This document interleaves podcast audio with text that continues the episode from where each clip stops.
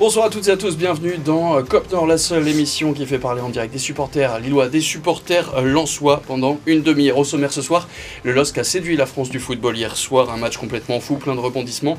Et au final, les hommes de Paulo Fonseca s'imposent quatre trois contre Monaco. C'était la première fois depuis deux ans que la défense lilloise devait se passer de José Fonte. Décrié depuis le début de saison, le Portugais a-t-il manqué à l'arrière-garde nordiste ou ses successeurs sont maintenant installés? On en débat dans quelques instants. Et puis Lens s'est aussi un posé à Marseille après un match très solide au Vélodrome, un but plein de réussite de Pereira da Costa qui a libéré les hommes de Franck Haise après une bataille tactique qu'on vous résume ce soir. Ce soir, avec nous en plateau, on va déjà commencer par vous présenter les deux petits nouveaux qui ont rejoint, rejoint l'équipe de, de Kop Nord. À ma droite, Mohamed Zeraoulia, notre supporter lensois du jour. Bonsoir. Bonsoir. Bienvenue aussi Merci à beaucoup. Morgane Dely, le supporter lillois, à côté de, euh, à, à côté de Adrien Bonneau, journaliste à Horizon. Bonsoir. Et à côté de Patrice Claireau, secrétaire des Dogs d'honneur, qui fête son anniversaire, enfin du moins qui fêtait l'anniversaire. C'est des dogs d'honneur qui fêtent l'honneur, pas moi. Moi si j'avais dix ans, j'adorerais. Euh, alors, t'as pas dix ans, mais t'as remarqué un petit peu, on avait prévu d'arriver, on n'avait pas, voilà, il fallait au moins qu'on fête ça. on, on sait que t'es au régime, du coup on mais ça marche super bien. Tu peux le souffler.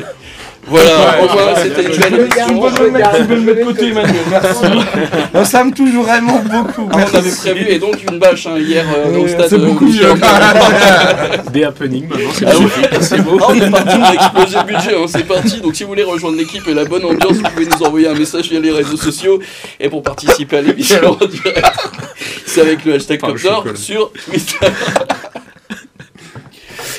Allez, on passe maintenant au résumé de la rencontre. Donc c'est le résumé de la rencontre, c'est peut-être le résumé de la rencontre le plus long qu'on aura à faire cette saison, le match entre Lille et Monaco résumé par Quentin Gribel.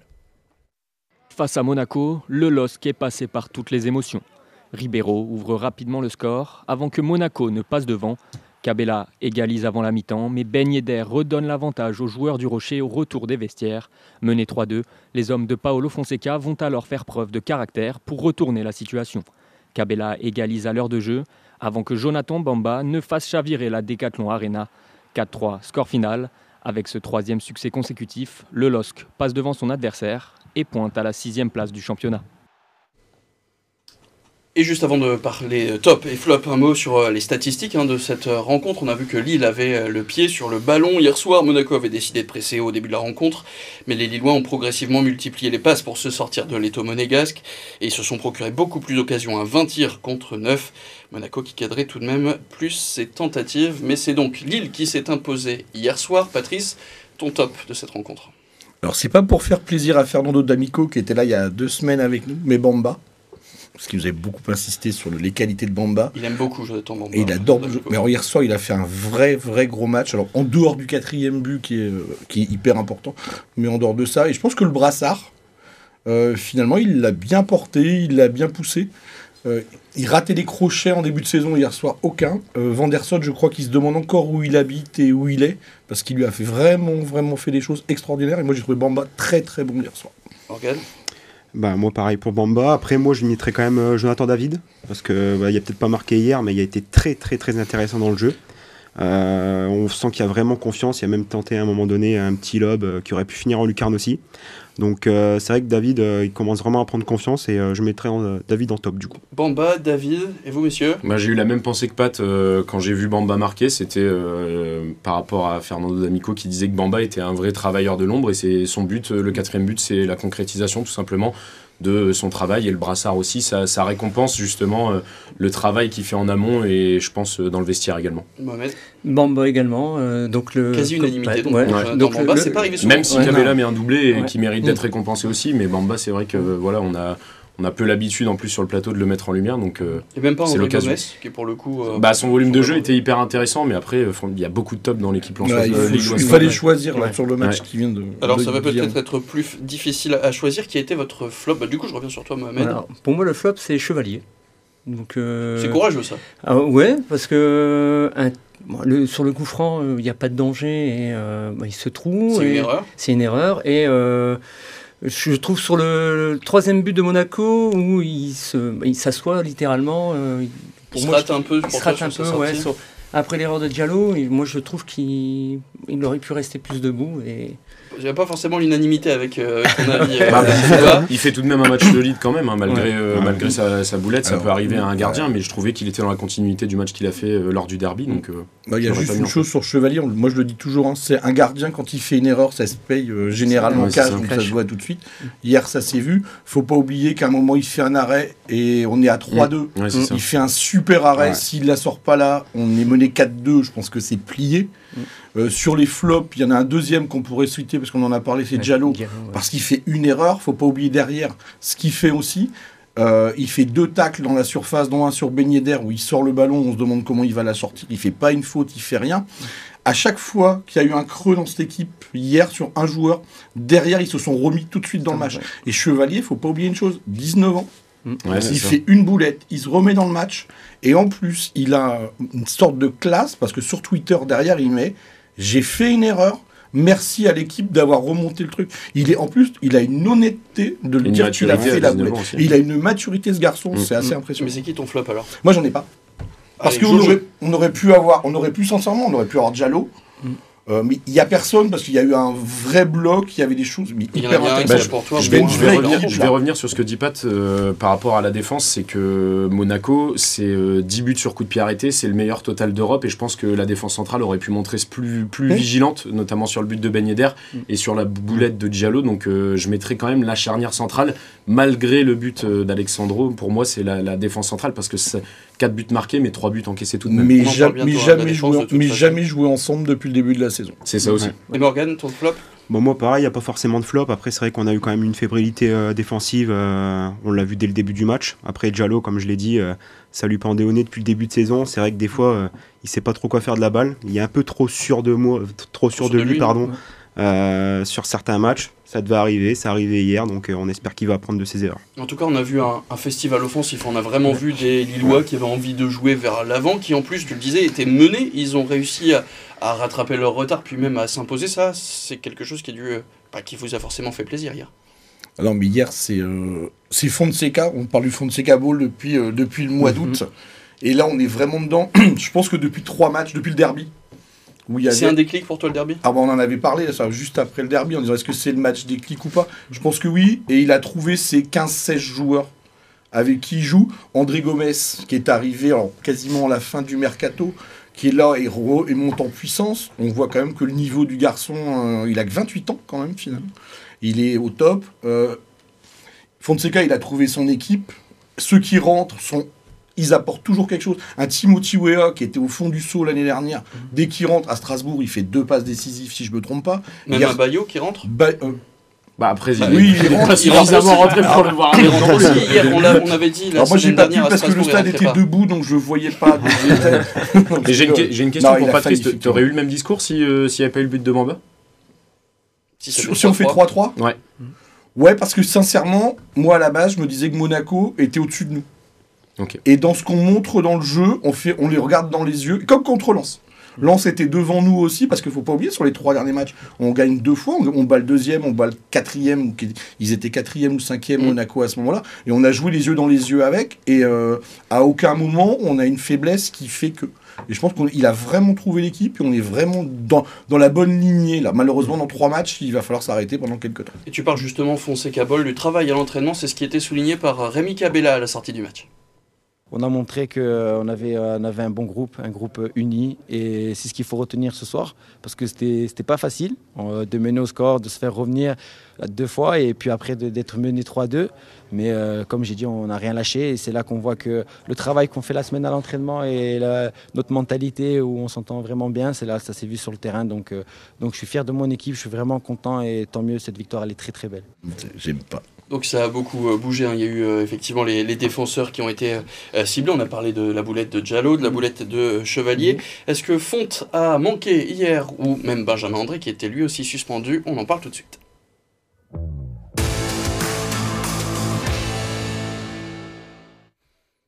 Mais d'abord, on regarde ensemble le onze de départ choisi hier par euh, Paulo Fonseca. Il a été forcé de faire des choix, on l'a dit, pour remplacer son capitaine, mais aussi son vice-capitaine Benjamin André. Alexsandro qui a été titularisé en défense centrale. Et c'est le trio Angel Gomes, André Gomes et Rémi Cabella qui ont occupé le milieu de terrain. Alors, on va d'abord s'attarder sur le choix Alexsandro. C'est vrai que le, le, Paulo Fonseca avait le choix entre lui et Leny Yoro. Est-ce que pour vous, en titularisant le défenseur portugais, il a fait le bon choix ? Euh, bah on sent quand même qu'il manque quand même pas mal de temps de jeu. On l'a vu hier, il s'est quand même écroulé deux fois euh, avec euh, des problèmes physiques, et cetera. Après, je pense que c'est le bon choix quand même de Fonseca de l'avoir fait jouer. Yoro, euh, il y a quand même seize ans, il y a tout l'avenir devant lui. Euh, il met son but, je pense que ça pareil, ça peut lui, ça peut lui ramener de la confiance aussi par la suite. Après, bah, pour moi, comme on l'a pu le voir hier, euh, Fonte reste un manque. C'est vrai que depuis le début de saison, on se dit c'est peut-être l'année de trop pour Fonte. Euh, on l'a peut-être vu hier que même peut-être sa présence dans le vestiaire ou sur le terrain pour placer les, euh, les coéquipiers, tout ça, je pense que ça reste important quand même. Ta défense centrale pour toi, titulaire, c'est Fonte Diallo ? Pour moi, c'est Fonte Diallo, ouais. T'es d'accord avec ça, Patrice ? Ouais, je suis complètement d'accord, mais on a changé quelque chose depuis trois matchs, on n'avait pas pris un mal. Les deux matchs d'avant, on avait fait deux clean sheets qu'on n'avait pas fait depuis très très longtemps. Mmh. Euh... Fonte a joué plus derrière à Strasbourg, à Strasbourg. Le derby, il l'avait joué un peu plus en retrait. Parce que justement, on y revient. Mais il y a André Gomes qui, lui, vient un peu plus couvrir, qui permet. Et Fonte, ben, dans des matchs, alors, comme hier soir, c'est évident, c'est l'expérience. Et on a besoin de toute façon. C'est un poste défenseur central où il euh, faut toujours un, un défenseur expérimenté avec, euh, avec un jeune qui démarre. Diallo, il n'est pas tout à fait, il est pas encore je, plus jeune. Voilà. Et c'est pareil, Benjamin André au milieu. Moi, hier, il a manqué aussi énormément dans l'expérience qu'ils ont pu apporter à un moment sur, sur le milieu. Mais Fonte, oui, même s'il commence à. On, il fait de poids de son âge sur certaines actions. Certaines euh, on a besoin de garçons comme ça dans le, dans le vestiaire obligatoirement ouais, et sur le terrain. Patrice a raison, il est, il est indi pour, mais pour moi, il est indispensable dans le vestiaire, mais il est remplaçable sur le terrain. Pour moi, c'est ouais, un des ça. secteurs mmh. où Lille devrait recruter cet hiver ça, ouais. un, un défenseur central. Mais comme dit Pat, s'il y a Diallo, faut, il faut recruter un autre taulier, mmh. sortir les moyens pour vraiment avoir euh, pas un nouveau patron de la défense, parce que Fonte, voilà, c'est le taulier de la défense lilloise. Mais mmh. c'est vrai que, comme il le dit, on, fait, on, on sent son âge sur certaines actions défensive et il est remplaçable, mais dans le vestiaire c'est quelqu'un qui est indispensable. Et il était encore hier en tribune, mais aussi à la fin il du match. Il était dans les vestiaires sur les stories et tout. Donc, mm-hmm. euh... Sur les stories, dont évidemment notamment celle de Jonathan Bamba, le capitaine du soir. On va revenir quand même sur euh, Alexsandro Ribeiro. Euh, on, il avait été titulaire contre Paris, il avait ensuite disparu du groupe, il avait même été en tribune euh, de mémoire contre Strasbourg, et c'est Paulo Fonseca qui s'était expliqué sur la gestion de ce joueur. The last weeks. Ces dernières semaines, il a travaillé très dur, il a franchi les échelons, il a gagné en confiance. Ce soir, il a saisi son opportunité, il a fait un match remarquable. Il n'a pas commis d'erreur, il a été rassurant et il a même marqué un but. Ça sera difficile pour moi maintenant de choisir mes défenseurs centraux. Alors, ça peut être difficile pour choisir ses défenseurs centraux. On rappelle aussi Leny Yoro qui a seize ans. Est-ce que pour vous, il va falloir en plus qu'il recrute quelqu'un comme, le, comme soumettait Adrien ? Alors, si on recrute quelqu'un, effectivement, il faut quelqu'un d'expérience. C'est évident parce que Fonte fera pas. Alors déjà, il fera plus les trente-huit comme l'année dernière parce qu'il a ça, c'est fini. Donc il y a ça quoi. On rappelle l'année dernière Fonte ouais. qui avait joué tous les matchs. Par contre, Fonseca, il a une vraie intelligence en dehors de tactique. C'est qu'on voit qu'il arrive à garder les joueurs qui ne jouent pas dans le game, entre guillemets, et euh, n'importe qui rentre, ils sont toujours dans le match. Alexsandro le dit, hein, il n'a pas joué depuis Paris, et en plus, ça a été la catastrophe à Paris. Il ne faut pas oublier que c'est le match où on prend les sept. Il revient hier, il fait un match correct, quoi, et il est déjà dans son match. Mmh. Et tout à l'heure, je disais aussi, quand ils font des, des erreurs sur le terrain, ils sont tout de suite dedans. Et je pense qu'il a une vraie importance psychologique sur les joueurs. Il arrive à les tenir sous le... on va dire, ouais, sous une bulle comme ça, il est très, bah, très fort pour ça. Ce serait intéressant de voir ce qui se passe à Luchin pour, euh, pour regarder euh, mmh. ce genre de joueur. Euh, mmh.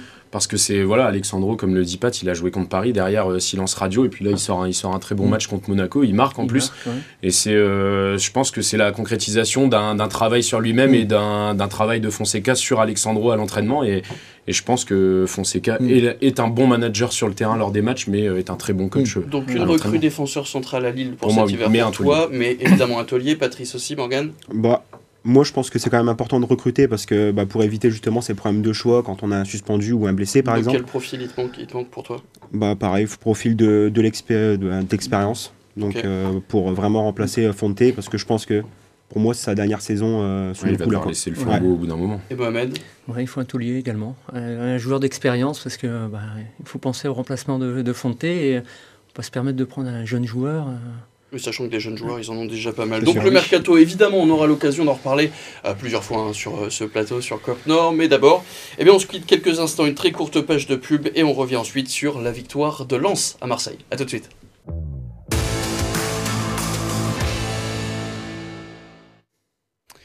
On est de retour sur B F M Grand Lille et B F M Grand Littoral, deuxième partie de Kop Nord. Et on va donc maintenant prendre la direction du stade Vélodrome où Lens s'est imposé samedi soir. Résumé de la rencontre avec Quentin Gribel. Une deuxième victoire hors de ses terres cette saison et Lens grimpe à la deuxième place du championnat. Face à Marseille, le Racing s'est imposé par la plus petite démarche grâce à cette frappe déviée de Pereira da Costa. Le Portugais, auteur d'une entrée fracassante, a été l'éclaircie d'une rencontre très engagée, notamment en première mi-temps où vingt-quatre fautes ont été sifflées et six avertissements distribués. Lens s'impose un zéro, une troisième victoire en trois ans au Vélodrome. Prochain match, vendredi à domicile contre Toulouse. Et juste avant de regarder les statistiques de cette rencontre, on jette un coup d'œil au hashtag Kop Nord sur Twitter avec le Lillois TikTok qui a trouvé un match très bon hier. On parlait donc de dimanche et euh, du LOSC. Bravo à Alexsandro. Et on a aussi euh, Crico qui euh, parle de Fernando D'Amico et qui dit qu'il avait raison de souligner l'apport euh, de Jonathan Bamba. Retour donc euh, côté euh, Lensois avec euh, Lens qui a souffert hein, face au jeu de possession des Marseillais. Ils ont beaucoup couru derrière le ballon. Mais c'est un Brice Samba encore impérial samedi qui a longtemps gardé les sangs et raflots dans ce match physique. Il y a une quarantaine de fautes qui ont été euh, sifflées mmh. samedi soir, presque autant de chaque côté. Et autre quasi-égalité statistique, le nombre de frappes. Mais c'est bien Lens qui s'impose tout au bout du suspense samedi soir. Lens qui est donc dauphin du Paris Saint-Germain. Très belle opération. Top et flop donc de cette rencontre. Bah, Mohamed, pour ta première, le top déjà pour toi côté Lens. Brice Samba. Forcément. Ouais, est-ce qu'il y a d'autres Brice Samba sur le plateau en top? Bah, bien sûr, oui. c'est ouais. incroyable ce qu'il fait, c'est le gardien dont on avait besoin. Ouais. C'est ça. Pour le coup, très bonne recrue, peut-être ah, la très, meilleure très... recrue pour toi cet été? Alors pour moi, la meilleure recrue, c'est euh, la, la prolongation de Franck Haise. Mais en joueur, voilà, pour moi c'est ça, en joueur, ouais, Samba. Ouais. Brice Samba, meilleure ouais. recrue, cinq millions d'euros, c'est ça? Ouais, cinq millions d'euros, comme je le disais, euh, en provenance de Nottingham. Et puis là, c'est... on parle souvent du, d'une défense quand on, quand on parle de, de, de buts encaissés. Euh, deuxième meilleure défense de Ligue un maintenant, euh, avec le but qu'ils ont infligé euh, à Marseille. Euh, cette défense, elle est solide euh, grâce à son gardien. Alors ouais. certes, Danso est un monstre. Ouais. Euh, Medina, Medina monte en puissance et pour moi devrait euh, potentiellement être sur la liste de l'Argentine à la Coupe du Monde parce que c'est vraiment... Il est impressionnant, il n'a que vingt-deux ans, je le rappelle. Donc c'est assez énorme, il y a une défense qui change, parce que Gradit a été blessé, parce que Cabella l'est aussi, Frankowski qui l'a été à Marseille. Euh, et à chaque fois on se dit, la défense va avoir du mal parce qu'on a des blessés. Et au final, ils enchaînent euh, un sixième clean sheet euh, cette saison avec un Brice Samba impérial. On le voit, c'est... Il a une aise sur le terrain, ça me, ça, ça me sidère, c'est, c'est vraiment. Et on rappelle Frankowski hein, qui a fini le match avec une fracture ouverte du nez. Alors on ne sait pas encore s'il pourra jouer vendredi, mais donc les, les difficultés défensives qui, qui continuent. Donc, donc unanimité de, de top. On va voir ouais. maintenant les flops. Bah, on revient sur toi, Mohamed. Alors pour moi, c'est Openda. Je trouve que ces derniers temps, il pèse plus du tout en attaque. Euh, j'ai, j'ai l'impression qu'il erre sur le terrain. Euh, Et euh, il n'est plus assez, assez tranchant comme il était au début de saison.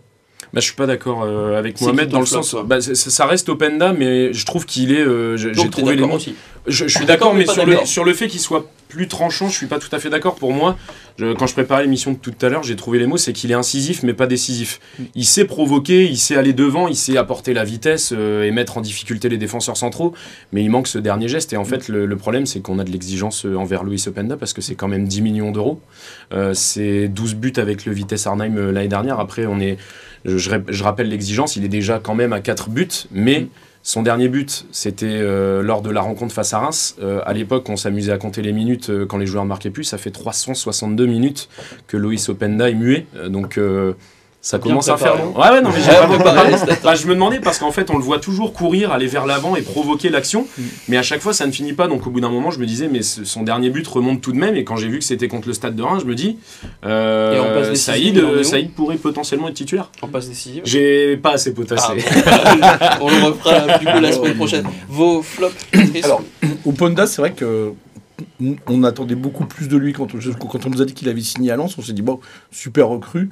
Maintenant, moi j'étais beaucoup plus indulgent avec lui, c'est qu'on le sent quand même assez scellé devant. Parce que moi, mon flop aujourd'hui, c'est Sotoca. Parce que euh, Sotoca, début de saison, il était beaucoup plus vers l'avant. Je pense qu'il ouvrait aussi beaucoup de choses pour Openda notamment. Là, à un moment, à Marseille, dans les vingt premières minutes, le pauvre, il s'est retrouvé tout seul euh, dans la moitié de terrain quasiment. Euh, Sotoca, on ne le voit plus depuis... Alors, avant le derby, déjà, on le voyait un peu moins. Mmh. Voilà. Et je trouve que Lens, ils ont des... Alors, ça, ga... ça gagne encore, hein. C'est des un zéro. Euh, y a toujours ça que... suffit. Hein, c'est toujours des un zéro, mais ça suffit pour le moment. Je pense que quand c'est plus compliqué et d'arriver à gagner un zéro, c'est déjà un bon signe que pour, la... mmh. pour l'avenir.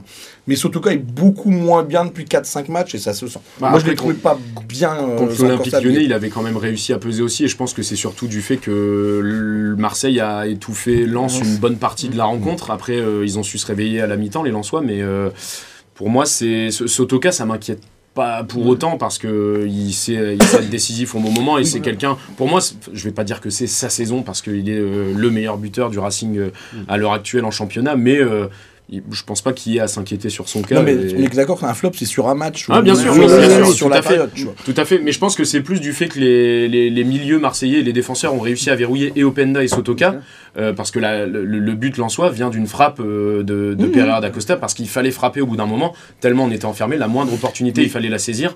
Il a su la saisir, et je pense que Lens n'a pas réussi à déployer son jeu comme il sait le faire habituellement grâce au verrouillage que Marseille a mis en place. Par contre, à la différence, ce que Lens a réussi à faire, qu'on n'a pas réussi à faire nous il y a à peu près un mois à Marseille, c'est quand on parle des fautes, du jeu, et cetera, et cetera. Nous, on entre guillemets, on l'aurait pas rentré dedans. Lens a réussi à... Le combat physique, ils y sont allés. Mmh.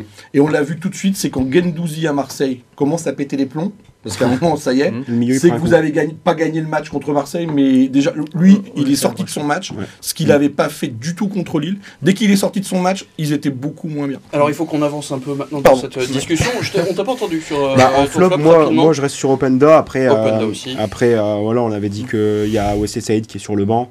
Pour moi, O S C Saïd, je pense qu'il peut rester quand même meilleur en étant sur le banc et rentrer en fin de match.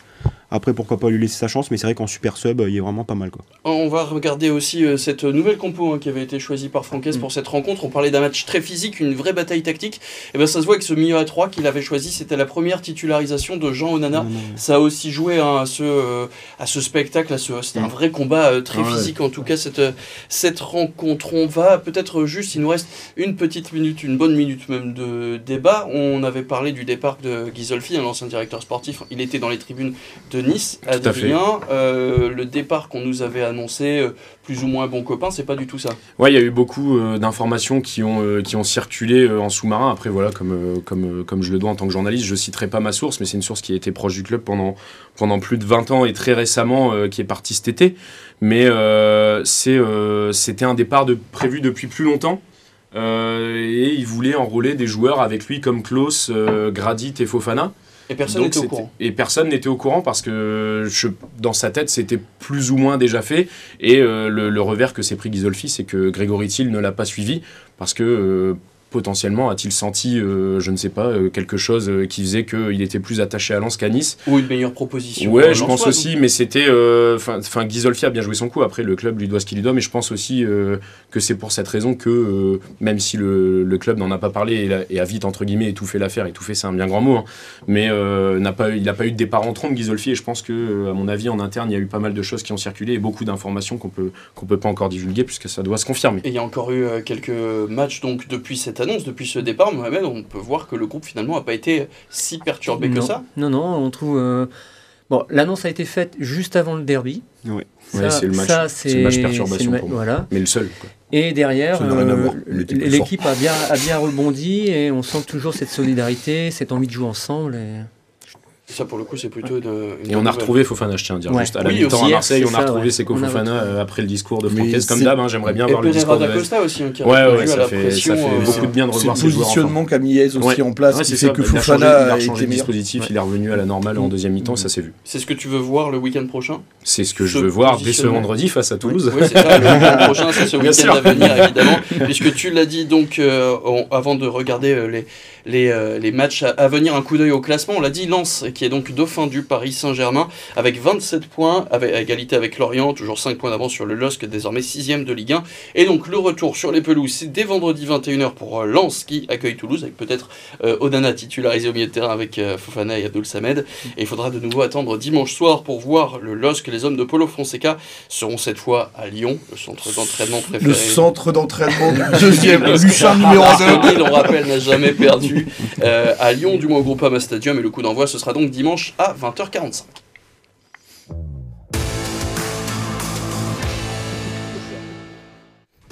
Et c'est déjà la fin de cette euh, édition. Voilà, on a baptisé nos deux petits nouveaux. Morgane, Mohamed, merci d'avoir été euh, sur ce plateau. Merci à vous. Bah, merci, on hein. se retrouve ouais. très vite. Patrice, évidemment, Adrien aussi. Vous connaissez l'adresse.